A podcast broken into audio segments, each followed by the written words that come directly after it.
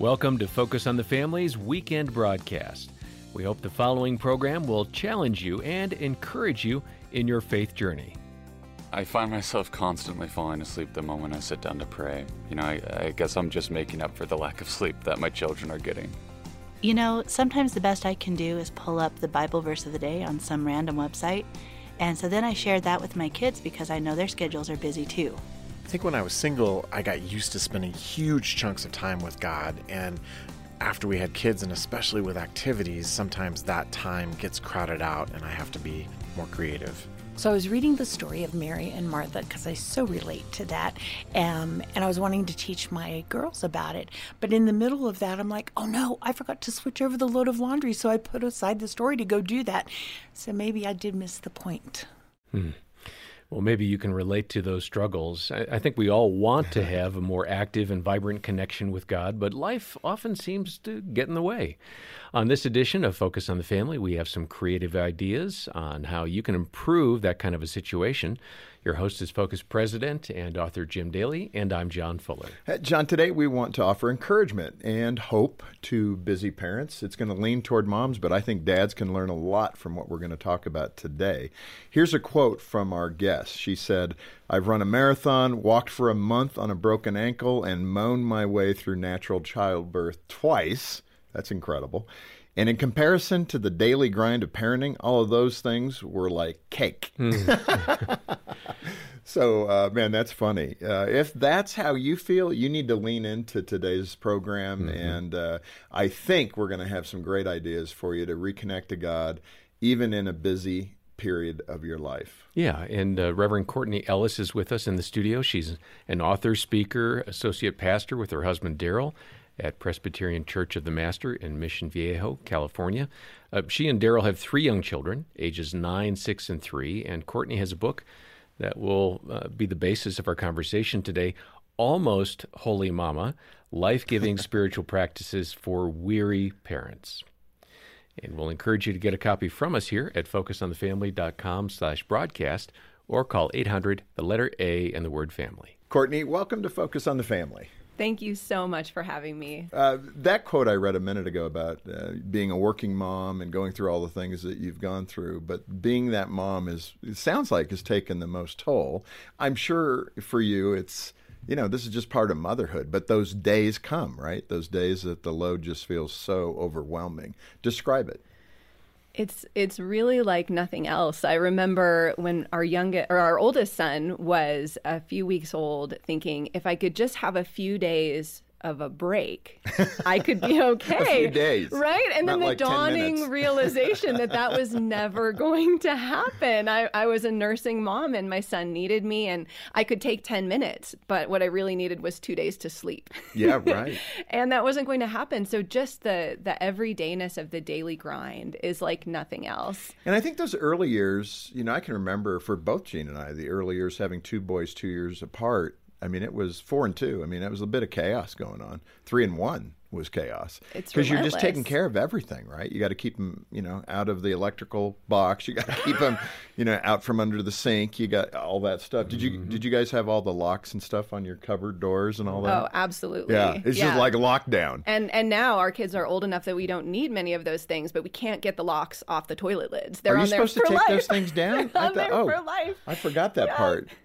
yeah, it is. It just is relentless, and yeah. you love these little people so much. But what what people forget about young children is they they change from activity to activity every minute, or every two minutes, or every three minutes when they're in that toddler phase, and it just wears you down. It's exhausting. Yeah. All right. So you started with the idea of contemplation, practicing the awareness of God's presence. That all sounds good, by the uh-huh. way. But doing that while you were driving around in the car, shuttling your kids to and fro, uh, you put a note on your dashboard to help you. What did that note say? The note said, breathe, Jesus, others, outside. And it was a reminder first to take a couple deep breaths because I was often moving at the speed of light. Right. And then to think about Jesus and to think about the people who were in my car, the people we passed on the street, to look outside. And contemplation is so beautiful because we don't actually have to do anything except remember that Jesus is with us. And that changes everything because when we're tired, when we're exhausted, when we're frazzled, often we forget that God is present to Give us. Give me that example. I'm I'm just wanting you to connect with that mom that is frazzled and she's hearing you say, I think about Jesus. Are you kidding me? I just changed a poopy diaper.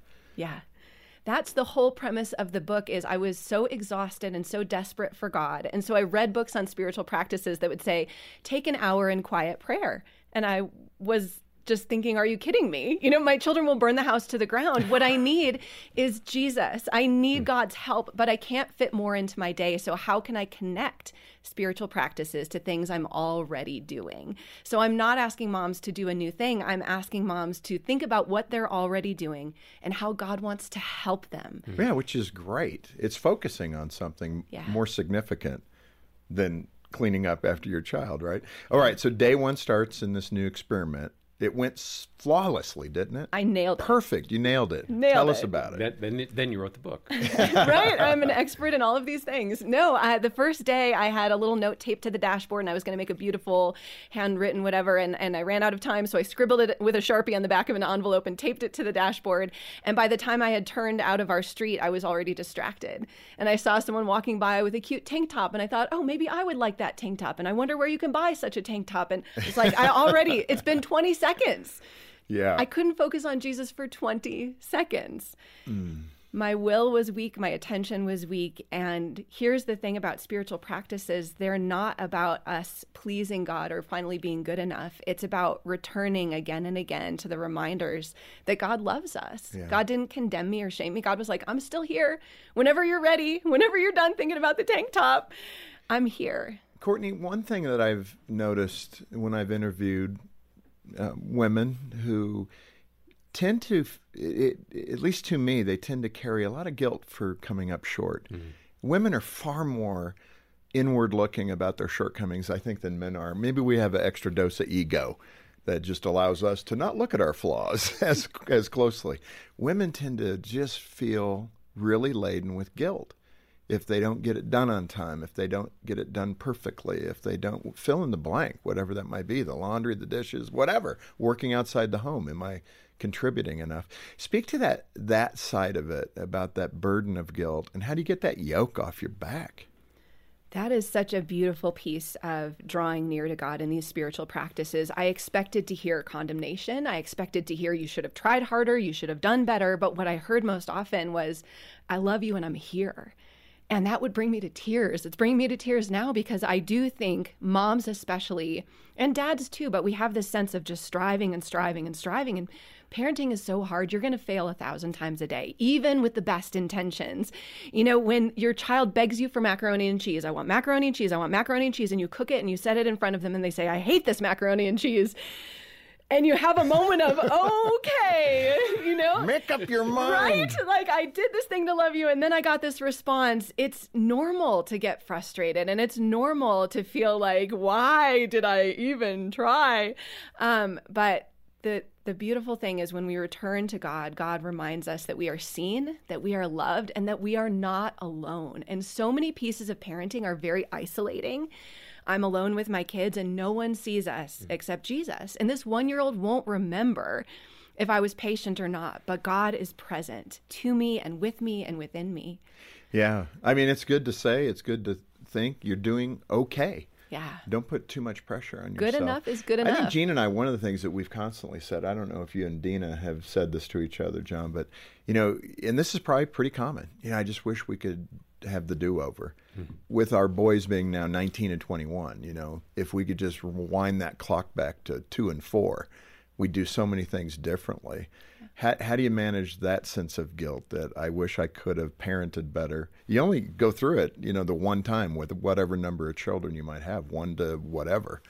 But how about that feeling of, wow, yeah, I, I think that's a feeling that's so common to all parents. And the hard thing is, your kids often remember the one time you lost your temper instead of the hundred times you didn't. Our, our oldest son, he was two years old, and I was buckling him into his car seat, and he had shorts on. And when I pinched the buckle, I got his leg And what kind next, of mother would do that? Right? I was not in no way intentional. But for the next year, oh. every time I buckled him into his car seat, he would yell at the top of his lungs, "Mommy, don't hurt me like you did last time." Oh, you know what oh, I'm? Man. I'm like that's what he remembered. Not yeah. the 200 times, 300, 400 times I'd buckled him in perfectly safely. And so I think that's why we have to remember there's grace. We're not going to be perfect. And we are the parents that our children need. God has given us our particular children for a reason. He's given That's a great them thought. us for a reason yeah. and we're both making each other holier when we walk with the Lord and sometimes that's through mistakes and sin that we need to apologize for and sometimes that's just, you know, if I knew then what I know now, I would have put you in soccer and not in ballet. And we just can't account for that. We can't see the future. All we can do is be faithful with what we know and what we have today. Let me ask you uh, you mentioned your stories about bedtime and how they typically ended up being the greatest fight of the day was bedtime. Hmm. I guess describe what bedtime looked for you. Paint that picture for us.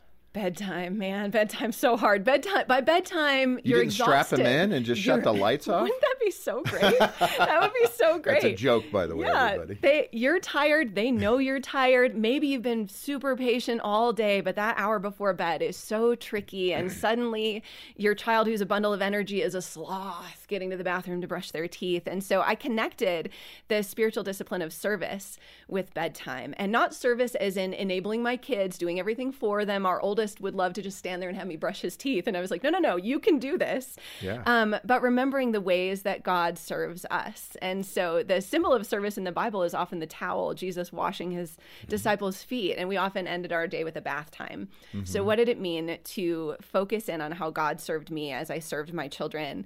Um, I had to put my phone away for the entire hour, which was harder than it should have been, but very effective.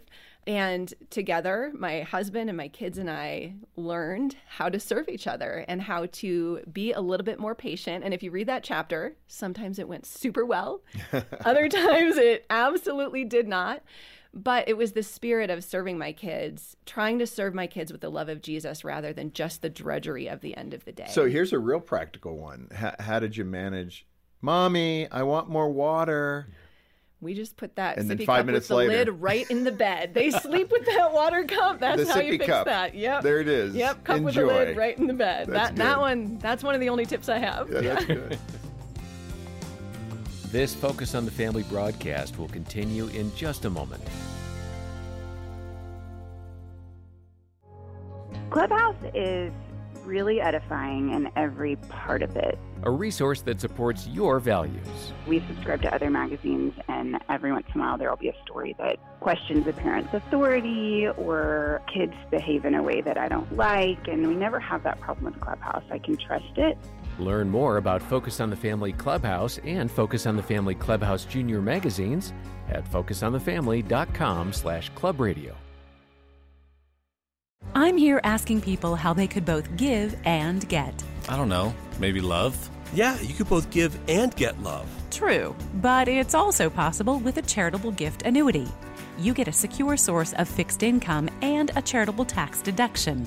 Plus, giving a charitable gift annuity to focus on the family helps families thrive for generations to come. I love that. Find out more. Go to focusplannedgiving.com. That's focusplannedgiving.com.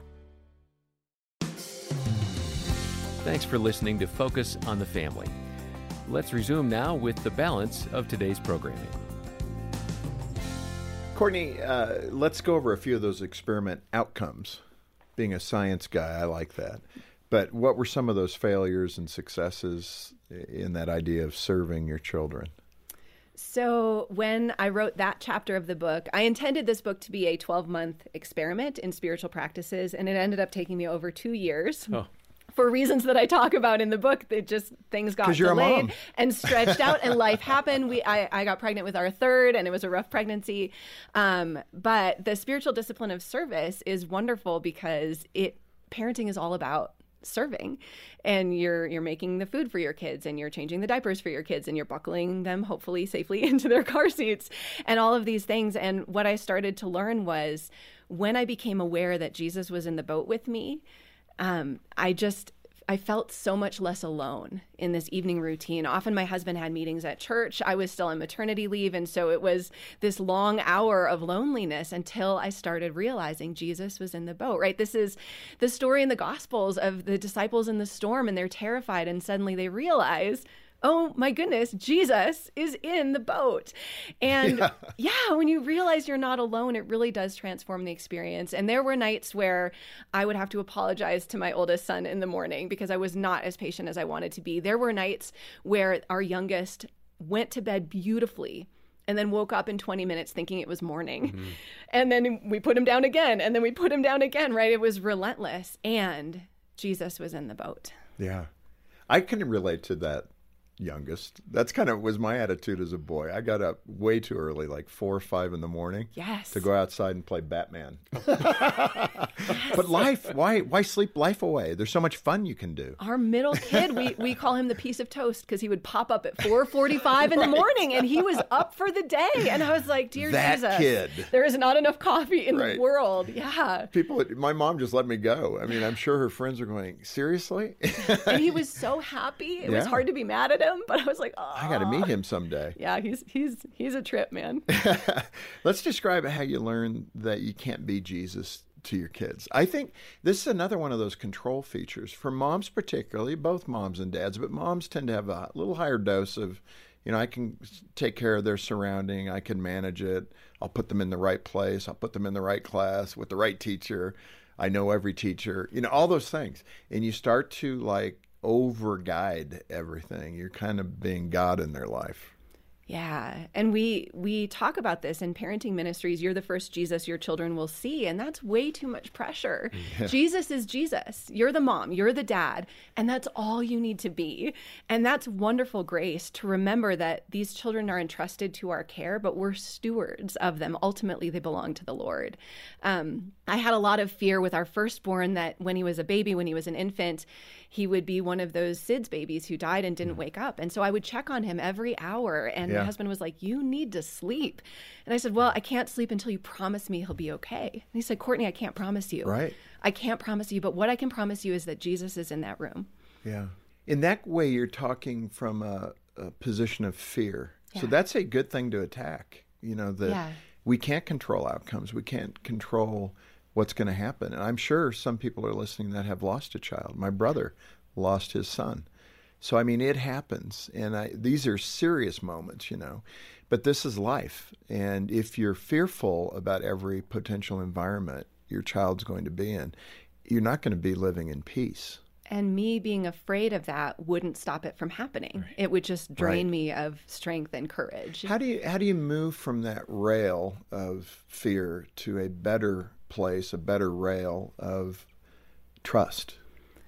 It's going back to that Jesus is in the boat, right? And whether I feel fear or not, whether I feel courage or not, that reminder that we are not alone, that God yeah. goes with us, behind us and before us and on every side, that we are hemmed in behind and before. I mean, the Psalms are great because the psalmist will pour out this fear and then there's often this turn of, but I will trust in your unfailing love. Yeah. But God, you are with me. And so I think we are we are pretty incapable of walking away from fear on our own. We can try and we can drum up kind of false bravado, but the reminder of the presence of God for me was a big, big part of walking away from fear and walking away from control. Yeah. Because our kids are still fairly young. We can fix most things with a popsicle or a band aid.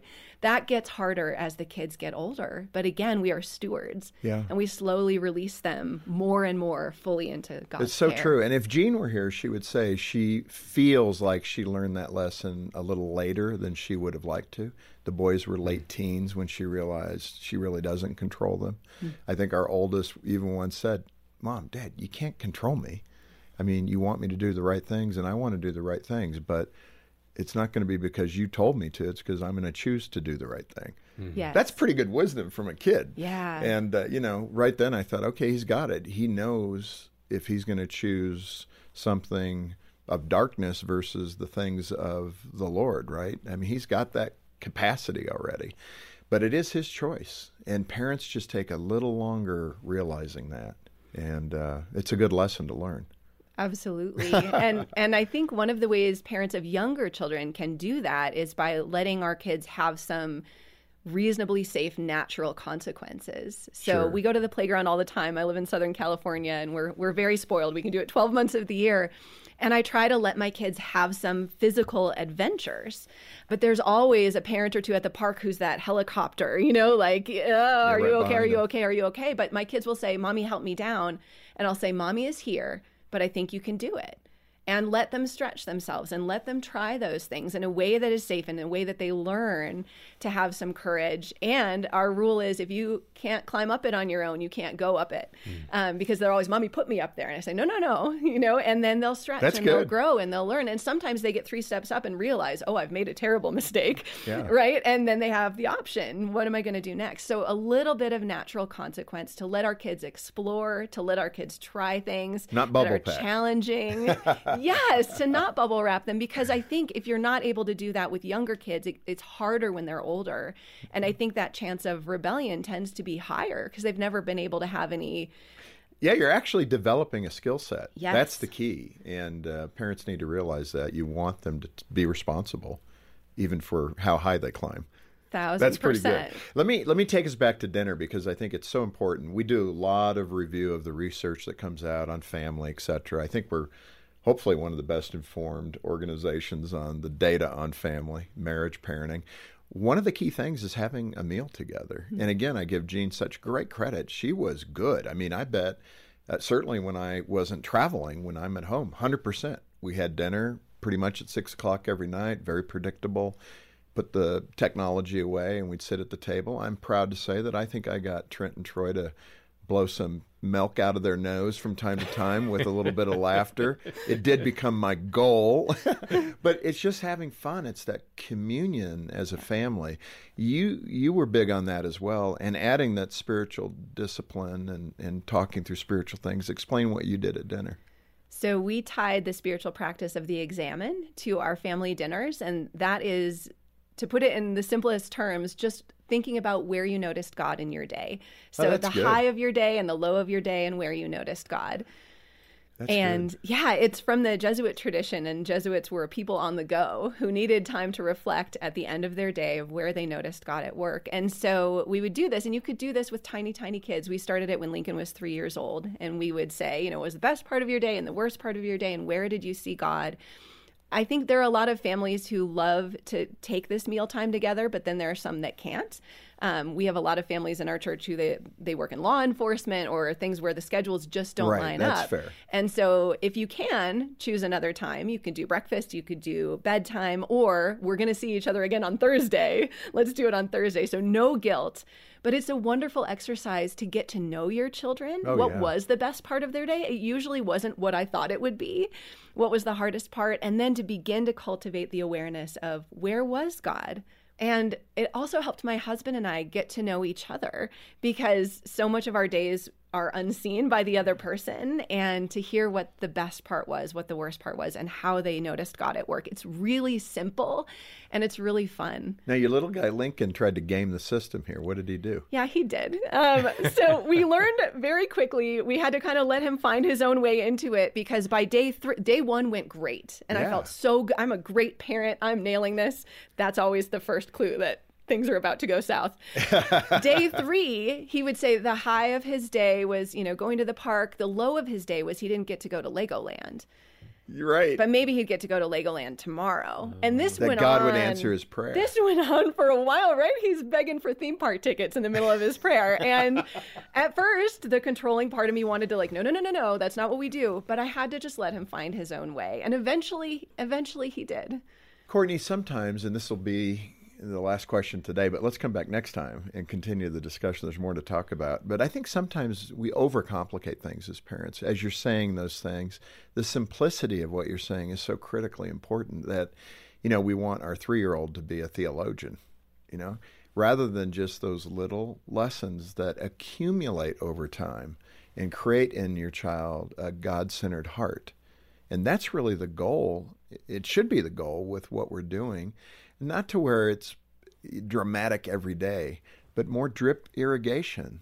And then uh, you know, by the time that child's 18, if you've done that well, predictability would suggest that your child will have a heart for the things of God. That's the deepest hope, right? Is yeah. that the faithful repetition. And that's so much of the Christian life. That's Eugene Peterson's it's a long obedience in the same direction. Right. So you may not have some big thunderous come to Jesus moment at the dinner table, but they will see you being faithful day in and day out when it's easy and when it's hard and when it goes badly they see you apologize. And right it's like pouring water into a basket some days and you feel like this didn't hold anything but the basket is wet.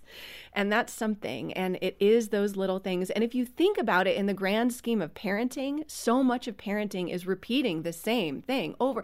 Sit down at the dinner table sit down at the Say dinner table you. sit down at the Say dinner thank table. you. right? I've said please. it I've said it 80,000 times and I know that that's true of behavioral issues or manners or things like that, how much more true is it of spiritual things? So we think true. we've said it once and it's gotten into their heart and their soul. It hasn't.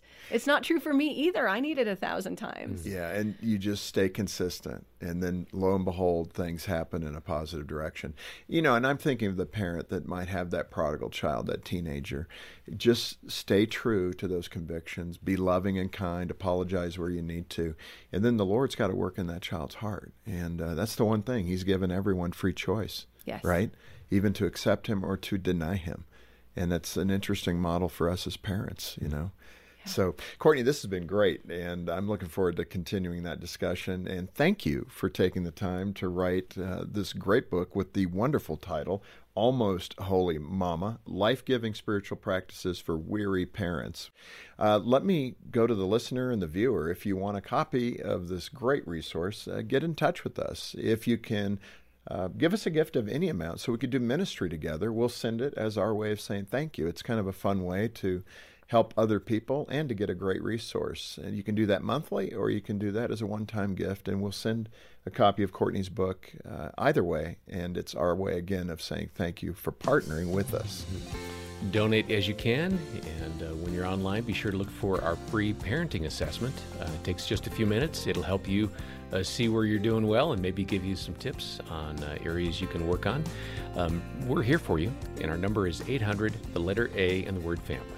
800 232 6459 or stop by focusonthefamily.com slash broadcast. On behalf of Jim Daly and the entire team, thanks for joining us today for Focus on the Family. Join us again next time as we once again visit with Courtney and help you and your family thrive in Christ. You're listening to Focus on the Family's weekend broadcast. We'll take a quick break and then return with the second half of this program for your family. Stay tuned.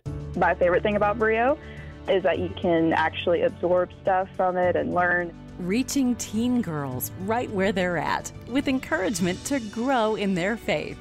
The stories in the Brio magazine about other people that have gone through things way worse than I have is really inspiring and uplifting. Help your teen invite God into her everyday experience with Brio Magazine. Learn more at focusonthefamily.com slash Brio Radio. My will was weak, my attention was weak, and here's the thing about spiritual practices they're not about us pleasing God or finally being good enough. It's about returning again and again to the reminders that God loves us. That's Reverend Courtney Ellis describing how spiritual disciplines like prayer, worship, and service can transform your family and your faith in powerful ways. Courtney is back with us today on Focus on the Family, and your host is Focus President and author Jim Daly. I'm John Fuller. John, uh, we had a great conversation last time with Courtney about a common challenge uh, we all face as followers of Christ how to better incorporate our faith and intimacy with the Lord into our daily routine, especially in parenting. And we all know the struggle. Uh, we're too busy, and life happens, and before you know it, uh, you've missed devotions again. And you say, Lord, I'm sorry, I'll do it tomorrow. And you miss them again because it's just the pace, right? Mm-hmm. But here's the thing God understands our predicament. He knows our season of life, He knows that busyness. And that's why Jesus says this in Matthew 11, uh, 28 and 30. Come to me, all who labor and are heavy laden, and I will give you rest. For my yoke is easy and my burden is light. Mm-hmm. Doesn't that sound good? It does. It's very appealing right now. Well, and just like everything else, if we bring those failings and burdens to the Lord, He will help us uh, get through. And that's the message that Courtney wants to share with us today.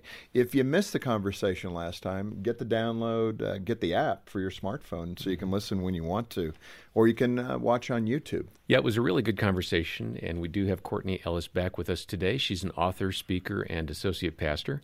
Uh, she and her husband Daryl have three young kids, and Courtney has written a book that spells out her own struggles to consistently live as a disciple of Jesus.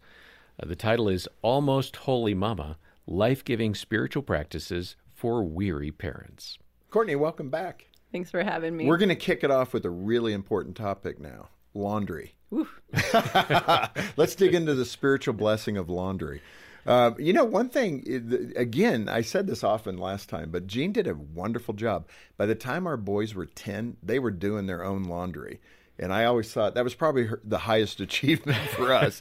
uh, getting ready for bed, not so big on the marks, but but getting the laundry done, just something that she handed to them quickly, and they took to it. And we did have a few pink items that came out from time to time. I think you had your your own pink item episode. What was that? Uh, I did. It was early in our marriage before children when we were both in seminary and didn't have two nickels to rub together. And I was doing the laundry and turned all of my husband's undershirts pink. And being seminary students, we did not have the budget to replace those for quite a while. So, so, he wore those pink shirts. He, I think he just stopped wearing undershirts for a while, just would button up all the way here. Um, uh, but he said, you know, why don't I do the washing and you do the part. drying and the folding and the putting away? Oh. Except I wouldn't do the folding and the putting away. I would just have laundry mountains staring at me from the corner. And then we got had children, and every tiny baby. Uh increases the laundry in exponential ways. Yeah. I was not prepared. And it was a chore that I really didn't like. And I have all of these deep theological reasons for why the, the tasks of the home are so important. But I couldn't convince myself. I, I just I didn't want to do it. And so I thought if I have to do this, I need to do this. The family needs to not live out of laundry baskets forever. um, Daryl is doing his part so faithfully then is there a spiritual practice that I can connect to it that will make me feel like that time is is holy? Yeah. that God is present to me in it. And so I started practicing listening prayer while I folded laundry and, and describe that. Yes yeah, so I listening prayer is simply putting yourself in the presence of God and being quiet and so I would say a few things, or I would have a scripture I would meditate on. Often I would let whose laundry I was folding guide my practice. So, dear Lord, please bless my my son Lincoln. Please bless my son Wilson. Please bless my husband. And then I would just be quiet and see what the Lord brought to my mind. And it was difficult. I'm a person of many words, and so silence is tricky. But scripture talks a lot about being still before the Lord. And I think it means being still not just in our bodies, but also with our voices and also with our minds to to be present to God in that way. No, it's good. I love the idea of praying for the per, the person's clothing you're folding. I'll try to do that too. I do try to do my own laundry. John, you're looking. Jean is still working on you. No, huh? seriously. And yeah. I cannot take credit for the idea. It was actually my dad who taught me that. He was the laundry folder in my house growing up, yeah. and he would tell us that he would pray for each of us. As I he think folding is the hardest yeah. part. And he Throwing had three daughters, and putting so detergent in there is pretty easy. I yes. can do that all day long. Right, that it's one's when they're ready to come out. What do you do? It. I got to hang all these shirts up. Yeah. But anyway, you you had an experience with uh, your washer breaking down. Uh, I I think you said it was a very vulnerable moment when a friend said, I'll do your laundry. What happened and why was that mm. so vulnerable? It was this perfect storm. We had a new baby. We had a two or three week old baby. Our washing machine broke, and my husband Daryl had just had knee surgery. And so he was immobilized. And we had so much laundry and nowhere to do it. So a friend called and said, I'm going to come over. I'm going to take your laundry to my house. I'll do it all for you. And I said, That would be great. And then I got off the phone and realized, Oh my goodness our laundry is I don't there are things in our laundry I don't want her to see. And so I started pulling out all of my unmentionables and yes. and my Delicates. husband said, "Yes, my husband said we we need those washed too." And I said, oh, "I'm not pulling out yours. I'm only pulling out mine." And so I got all the laundry ready for her and she came and she picked up all these laundry baskets and it's pretty intimate to do someone's laundry, right? If that's you think their, about it. That's their life. Sure. That's their the food stains and everything else. And she was taking the last basket to the car, and then she looked down the hallway into our bedroom and she said, I see one more basket of laundry. And she picked that one up and she carried that to the car. And now she had an entire basket full of only my unmentionables. And I thought I would die. And it was this lesson to me of, of humility. God's humility and of God's presence to us in the really bodily, intimate mm. things. That this dear Christian friend who did not have time to do laundry in addition to her own laundry was giving of her time, her talent, her hauling of laundry and that God loves us even in those most embarrassing places. And this mm. friend did too.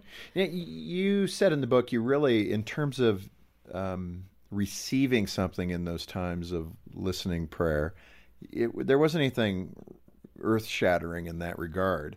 But you did sense God's presence in that holy silence. Describe that again that it was a victory, that it wasn't wasted time. Yeah, it was an opportunity to just let myself be loved. And you know, the trick with listening prayer is if we hear something, we need to test it against scripture and and wise people in the faith. It's not, well, God told me, so I'm doing this this thing that's totally off the rails. Don't do that. Um, but I, I think I expected to hear something really earth shattering from God. In times of listening prayer earlier in my life, I've heard, you know, I've sensed, okay, it's time for a career shift or it's time for a move or you need to have this hard conversation with this friend. But during this season, I think God knew I was so exhausted that what I needed more than anything was the encouragement of just knowing God was near. So I'd fold little tiny shirts and I'd pray for my son Wilson and I'd say, God, you know, please bless Wilson, be with him. And I'd hear from God, I love Wilson and I love you and I'm here. Um, and what a powerful reminder. And, Man, I could sense it in what you're saying. Right. I think there's not a mother out there who doesn't need to hear that and yeah. to be reminded that at the end of the day, the work is the Lord's. At the end of the day, even the laundry is the Lord's, and that God sees you in mm. all that you do. You uh, mentioned in the book another great story where you find out you're pregnant with your third child, and that was a more difficult pregnancy. What was the circumstance? And I can only imagine the additional weight that that added. But describe what happened. Yeah, when we talked about expanding our family to one more child, we thought we kind of knew what we were in for. I had done this twice before and it went pretty well. And, you know, we had these two beautiful boys. And, you know, we prayed about it and we're like, okay, we're, we're open to this. And then we got pregnant with our girl. And it was a completely different physical experience for me. Mm. I was now throwing up multiple, multiple, multiple times a day. And, and borderline non-functional. I was going to do my job and I would, you know, I would lead the opening prayer and then I'd run to the bathroom and throw up. And then I'd preach a sermon and then I'd run to the bathroom and throw up. And then I'd do the benediction and I couldn't do anything unless I was chewing peppermint gum all oh the time, goodness. which is such a no-no in public speaking And yeah. it was mm. just relentless. And so that's where the book took an extended turn because I couldn't write for a while. I, there were days I struggled to sit up. There were days I struggled to eat anything at all and the it turned into a chapter on the spiritual practice of suffering. Yeah, and in the in that context, you described how difficult it was. I think in some ways just to feel so helpless. Yeah. And let's drill into that a little bit because I'm sure many, many women feel that at times, especially if they're having their third child, their fourth child, whatever it might be, and you you just feel disconnected and helpless. Describe it. I'm such a doer. And I think that's true of many parents because we have to be to get through the day. And to have a season where I couldn't do much was really difficult. And my husband reminded me of the time he had his knee surgery and in the recovery from that when he could do very little. And he said, You know, we are all needy sometimes. Mm. And so to throw yourself on the mercy of God and the love of your community, you know, my husband and I pastor together at our church, and we're used to being the people who bring the meals, right. the people who give the love, the people who drop off the things, and to have our church family say, let us help you. Let us bring you meals. Let us bring hard. you dinner.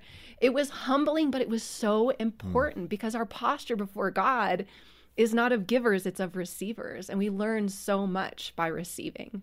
Did you have to talk about that? Did it feel? I mean, I think you even described it as feeling a bit of shame that you weren't able to do. So, I mean, you guys are definitely doers if you're feeling shame if you don't do. Yes. And I think when it's especially when it's a third child or a second child and it wasn't just that I was leaving my husband to fend for himself. He's very capable. You know, he can cook, he can clean, he can do all the things, but it was him and two children where often he'd get home from a really long day and I was like, here, you know, like yeah. I'm out, I'm going to bed at 7 p.m., I'm done, I'm toasted. And realizing that the the love within our marriage and the love of God and the love of our community when we let them in on it and said, you know, we really do need some help. Yeah. They were there for us. You know, it's interesting you you talk about Psalm 23, which in there it says, you know, God uh, makes us to lie down. Never, I never thought about it like a swift kick, where He takes your feet out from under you and makes yeah. you lie down if you're like overextended. But Describe how that scripture related to you at that time. Hmm. It's so fascinating with scripture because we can read a passage a dozen times or a hundred times, and then you you come to it at a certain day in your life or a season in your life, and it speaks so differently and so loudly. And that was Psalm 23. I didn't make it past verse two. He makes me lie down in green pastures, and it was this reminder from God that this this is your job right now. This Focus on the Family broadcast will continue in just a moment. Focus on the Family Clubhouse and Focus on the Family Clubhouse Junior magazines are fun and educational for your children. There's a story that Clubhouse does every month where it's pictures. So the words of the story are written and then objects and characters are pictures instead of words. And so that has been great for early reading in a way that I didn't expect. Learn more at focusonthefamily.com slash clubradio. Thanks for listening to Focus on the Family. Let's resume now with the balance of today's programming. Courtney, you write in the book about pilgrimage and travel, and I think modern families we do more travel today than we used to. Uh, we'd be at home. I think Jean, Jean's mom and dad said they'd never really left Southern California, but uh, today we do. And how did you incorporate that idea of pilgrimage into family travel, and how'd that go? It went up and down like what, like was that like a else. vacation time or what were you doing yeah so pilgrimage is just expecting to meet god along the journey and when we encounter difficulties in a journey thinking of those as opportunities to meet with God in a new way, to learn something, to be challenged by God, to grow. Um, so it can be a long trip, and we took one one long trip back to visit my family in the Midwest in this book, but also it was traveling to Los Angeles to visit Daryl's family, which is 65 miles, and in California traffic, that's between one and four hours, yeah. depends. Mm-hmm. Um, but anywhere you go with young kids, you have to prep like you're going to climb Everest. So it's a journey, even if you're just going to the playground, because yeah God help you if you forgot the snacks. Without a doubt. And many families have found the wonder of Adventures in Odyssey for those big travel moments. Oh, a, a good companion for any I've heard trip. more from people that have used Odyssey for travel time, mm-hmm. you know, which mm-hmm. is a great radio uh, program that we do for mm-hmm. kids. And it's, it's 30 years old. So we've got over 800 episodes for people. Uh, you say God calls all of us to be those pilgrims, but for the audience, really drill into that. What does that mean to be a pilgrim? to be a pilgrim is to be on a journey with Jesus. And so I linked it to travel because pilgrimage is our lives with God, our daily lives with God are a pilgrimage. But linking it to the actual practice of going somewhere was kind of a fun angle and a good reminder that a trip is not just a trip. It's an opportunity to meet God in a new place, in a new way, and know that God is already working out there at the airport or in the Uber or at the playground or wherever we go along our journey. Be alert. Now, yeah. Courtney, some of us might have travel planning control issues. um, it's sort of like we know something's going to break down along the way, but let's prevent as much as we can. We want to, uh, as much. Are uh, you a firstborn or I what? could be. So the Lord invariably brings things along. How do I today get ready with that mindset that I'm going to welcome the interruption, even though it wrecks the rest of the trip in my mind? Yeah, I'm wired very much the same way. I'm a firstborn and I've got my spreadsheet and we have a plan, right? My husband will start doing laundry 10 minutes before we leave. Oh, and I'm like, what, what that's is going plenty on? of time. Right? I'm with your husband, man. it makes me crazy. Um, and that's what we've learned in marriage is I just let him do his and he lets me do mine and we get along great. But viewing those interruptions as divine interruptions mm-hmm. rather than some foreign thing that's coming in is is really an important piece that God is ordaining who you're sitting next to on the airplane and God is ordaining the flat tire and God is ordaining right like there are there are opportunities and lessons and graces that we don't expect when things don't go as planned. And that's a metaphor for the rest of our life as well, right? It, it's a trip, but it's also everything else in our lives that sometimes gets derailed. You know, Courtney, I used to believe that as a young Christian. I was far more open to, Lord, thank you for that flat tire. Let me get out and repair that. Not only mine, but the person broke down next to me. I'll do their tire too. And then over time, life kind of wears on you and you say, ah, look at that poor person on the side of the road. It's not the right way to mature in Christ, is it? I think spiritual practices work on us and make us more tender. They make us should. softer. They should. Yeah, that's yeah, the way and it if, should progress. And if they're not, then there there are questions to ask about how we're connecting with God or mm. if we're connecting with God. Because if our faith is making us more arrogant, um, then something is off. Something mm. is wrong. Um, Jesus was gentle and humble in heart. And we should start to see that in our lives, which does not mean we encounter every difficulty with the spirit of hooray. We'd be sociopaths, right? To, to say, this is a wonderful thing, this terrible mm-hmm. thing that has happened. Thank you, Jesus, for cancer. We don't do that. But we know that in all circumstances, God can bring good things. Yeah. So it's beginning to look for those things, to look for God at work. Does the tow truck driver want to talk about his faith? Has he been through something recently? We wouldn't have met him without the flat tire. You know, uh, predictive models are there, and I don't mean this as a, you know, I'm kind of teasing both of you as firstborns, but there are generally attributes that come in that position. You tend to be more responsible in that birth order. We've had Dr. Kevin Leman on, and lastborns, you know, tend to be kind of the social people and all those kinds of things. As that uh, person that's wired in terms of that responsibility, and again, I don't care what your birth order is, you can be a lastborn and be highly responsible. But in that, how did you, in your own personal uh, discipline, begin to realize how do I become a little more flexible? How do I embrace a little slower pace or whatever helped you in that intensity of responsibility? I love that question. And, and I think so much of what I was taught, I grew up in a wonderful evangelical church, was that devotions were done a certain way. Mm-hmm. You read your Bible for a set amount of time and you pray for a set amount of time. And then I would kind of leave it there and go about the rest of my day. I did the God part, and now this is on me. And that didn't do good things for my control issues, for my flexibility but living into these spiritual practices, which by the way, they're ancient. The church has been doing these for hundreds and thousands of years. I, I kind of grew up thinking there was no one between Paul and Billy Graham, but there are wonderful yes. folks in the faith we can learn from St. Augustine and Thomas Aquinas and, and Julian of Norwich who talk about these spiritual practices. And what happens is when we can integrate them into the rest of our day, it becomes this constant awareness that God is at work and that we are on this journey with Jesus. And it takes the pressure off because if I would miss those morning devotions, I felt like that's it. Nothing to do but try again tomorrow. God's really disappointed in me. And now it's this reminder I talk in the book about writing scripture on my shower walls with a wipe off marker. If I miss the devotions, the Bible is there for me when I get that 10 minute shower. Right. That it's not all or nothing, yeah. but it can be constant. When when Paul tells us to pray continually, it doesn't mean we're always on our knees with our hands folded. It means our entire lives can be a prayer. Mm-hmm. All right, so the spiritual practice as a lastborn, my favorite, celebrate, let's have a party.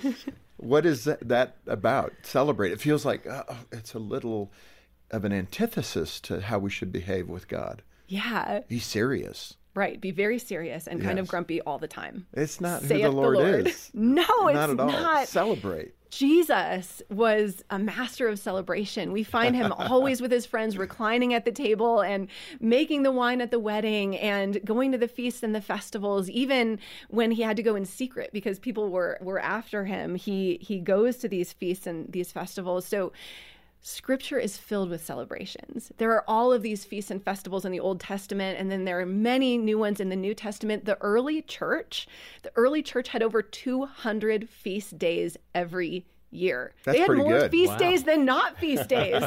and then there's the weekly celebration of Sabbath, where we mm. remember that ultimately the work is the Lord's and we're mm. invited to rest from our labors. Eugene Peterson talks about the Sabbath as a day for praying and playing. And I used to major in the praying and forget the playing. But Wh- Why was that hard for you? I mean, personally, that celebrate part. Why did that seem to be outside the orbit for you? firstborn, maybe. Yeah, I mean, that, it, Yeah. was it that just that sheer responsibility thing? I I had not really sat with Jesus as a full person and I would Mm. read more deeply into the this is what you should do Mm-hmm. and I wouldn't read as much about who Jesus was and the fact that he he enjoyed these things so much the message translation says that you called me a lush right there's this idea that they see him enjoying the wine to the Right. point where they're like this guy Which the know? Pharisees did. They said like a, a, he's laughing and having too much fun. Yes. The kingdom of God is serious. And and I don't think it is. I think the kingdom of God is deep and playful and winsome and holy and It's all of it. God calls us to celebration because in celebration we form greater connections with God and greater connections with one another. There is a holiness to play. Yeah. There's a holiness to to joy. Our church is, you know, walking out of this pandemic like every other church in the country and we've had to invest in live stream technologies and new cameras and new lighting and all of these things. are best purchase couple of ping pong tables for the patio. now we're talking. Honestly, people stay and they laugh and they play and they're like, I, will catch you next Sunday. I'm playing you next Sunday. Mm-hmm. And folks we would see once a month, we're seeing every week because mm. of celebration. Yeah, being present. You, you share a sweet story about an expected celebration you experienced with your son Lincoln during a weekend retreat. What happened? I love that celebration between parent and child. As God was teaching me about not compartmentalizing my faith, I was about to lead a, a retreat for our college and young adults group. And the pastor I was going to co lead it with said, you know, bring your son. And I said, no, he's four. He's going to throw rocks and eat dirt. And, you know, I don't think that's a good idea. And he was like, you should bring him. And so I brought him. And the final morning of the retreat, this pastor led a service of communion and talked about Jesus and the Last Supper and what it means to give your life to the Lord. And I looked over at my little boy and as far as I could tell, he wasn't paying any attention. He was digging in the dirt and he was begging the, the older kids for for candy and snacks. And and then I brought him home later that day and he said, you know, Pastor Steve talked about being a disciple of Jesus. Can I be a disciple of Jesus too? Hmm. So he was listening. He was listening and he wanted to pray this prayer of salvation. Oh, and I'm married to a PhD in theology. I always thought that would be Daryl's moment. And Daryl was at the store. And I was like, all right, I guess it's me. And so we knelt there on the carpet in his bedroom and prayed. And that wouldn't have happened if Steve hadn't said, bring him. Hmm. It's going to be fun. Yeah. And I, you know, hmm. for that person that does take their faith seriously, that's admirable. But you do have to have life in that. And I think of the Lord, you know, if you've lived your entire life, you're 80 years old, maybe older, and you've just been this very serious person about your faith and maybe again with your temperament. Um, you know, what word do you have for that person to say, enjoy what God has given you? I mean, experience it, not just be a scholar about it. Yeah. And I, I think it does speak to the spirit of the heart. You know, that's why the Lord wants us to celebrate because uh, it breaks us out of our um, kind of high and mighty self. Celebration takes some humility that you're not going to act in a uh, you know sophisticated way. You may even be ridiculed, like they did to Jesus. Yeah. I think that's one of the reasons that Jesus invites us to come to him like little children. Children know how to celebrate. And so, for the person who says, My faith has been so serious for so long, I would just say, God gives you permission. God invites you. There is no reason we have so many types of food. There's no reason we have so many types of birds. There's no reason we have so many sunsets. They don't serve a purpose, they are for our joy Yeah. and therefore our flourishing. And when we walk more deeply into that country of joy, which is our native land, God is glorified. It enlivens our faith, it deepens our connections with one another. That's my next book, actually. that is good. Courtney, this has been wonderful. Thank you so much for being with us here at Focus for the first time over the last couple of days. It's been really good. And your wonderful book, Almost Holy Mama Life Giving Spiritual Practices for Weary Parents. And I, I don't think I've met a parent, especially with young kids, that isn't weary. So this is a resource that you need. And uh, you can get it right here from Focus on the Family. Uh, make a gift of any amount, become a, a monthly sustainer or a one time gift, and we'll send it as our way of saying thank you for being part of the ministry. And as we said last time, John, there's a great parenting assessment that you can mm-hmm. take at our website. It's free. We just want to help you identify those things you're doing well and then identify some of those things you might do a little better at. And it's only five to six minutes and it's a great resource for you to get on a better track in your parenting journey. Yeah, find the link to that free parenting assessment and details about Courtney's book and an opportunity to donate to the ministry. It's all right there at the website. That's focusonthefamily.com slash broadcast or call 800, the letter A in the word family, 800 232 6459. Courtney, thanks for being with us. Really a good time. Thank you. Thank you for having me. And thank you for joining us today for Focus on the Family with Jim Daly. I'm John Fuller, inviting you back next time as we once again help you and your family thrive in Christ.